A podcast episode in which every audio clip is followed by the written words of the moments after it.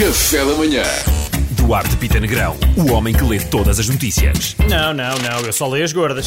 Coelhinha da Playboy tornou-se enfermeira no combate à Covid-19. Uh, normalmente vemos estas histórias ao contrário, por isso é giro ver esta história assim. É bom saber que também acontece ao contrário. Mas no fundo é a história só de uma pessoa que engordou no confinamento. Ah, já não dá para ser? Então se calhar vou ser enfermeira.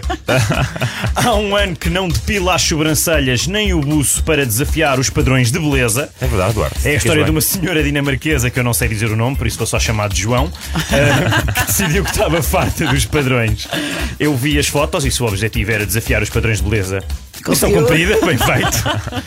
Por outro lado, eu acho muito engraçado que é uma senhora, pá, não faz o buço nem as é corajosa e está a desafiar os padrões. Quando sou eu, é porque sou preguiçoso, pareço um vagabundo e se calhar devia meter umas calças quando sai à rua. Pá, dois pesos, duas medidas, malta. dois pesos, duas medidas. Se não vale, se não vale. É super injusto. Gil Rodrigues diz. Sei o que é chegar à justa ao final do mês. Uh, e é verdade, malta. Ela já teve, inclusive, que usar duas vezes o mesmo vestido, malta. E no outro dia eu até tinha. Isto é um nojo. Ela tinha moedas. Ah, moedas. E eu toda acho- a gente sabe que moedas são as notas dos pobres. Eu acho que ela se estava a referir ao passado, não é? Agora. Eu sei, eu estou a brincar. Obviamente ela nem sempre foi rica ou casada com um milionário. Eu queria muito dizer que as moedas eram, eram notas dos pobres. Eu gostei. Era muito Eu importante. Vou reter essa. dizer isso. Na Holanda, jovem que não sabia que estava grávida acaba por ter um bebê na cadeira do dentista.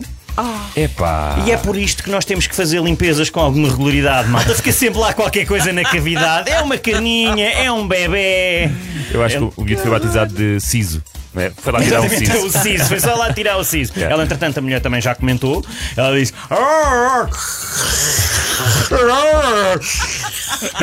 Sim, Imagina fazer-lhe imensas perguntas, não é? Enquanto estava. Fazem sempre, não sei porque é que o dentista sempre, faz isso. Sempre, sempre. Então, cara, olha, vou, vou ter que pedir que esteja calado. Faz favor que eu agora estou não sei o quê. Então, mas o que é que tem feito? Pá, Dê-nos um bloquinho de notas para respondermos. Exatamente. Não é? Com uma caneta.